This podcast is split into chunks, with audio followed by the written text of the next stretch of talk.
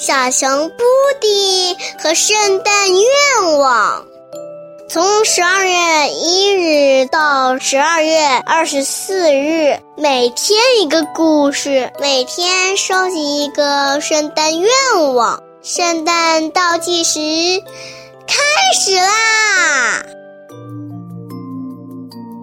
十二月二日，第二天，布迪醒来，发现太阳已经升升得老高了。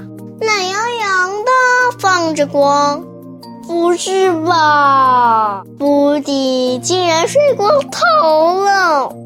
蜗牛邮递员已经走了，只在雪地上留下一道痕迹。真着急，布迪说：“怎么办呢？现在我只能自己到声音那儿去送信了。”可是我根本就不知道他在哪儿啊！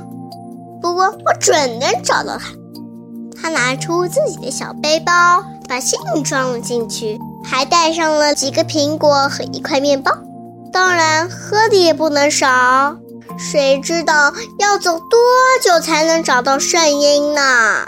最后啊，他还把铅笔架在了耳朵上。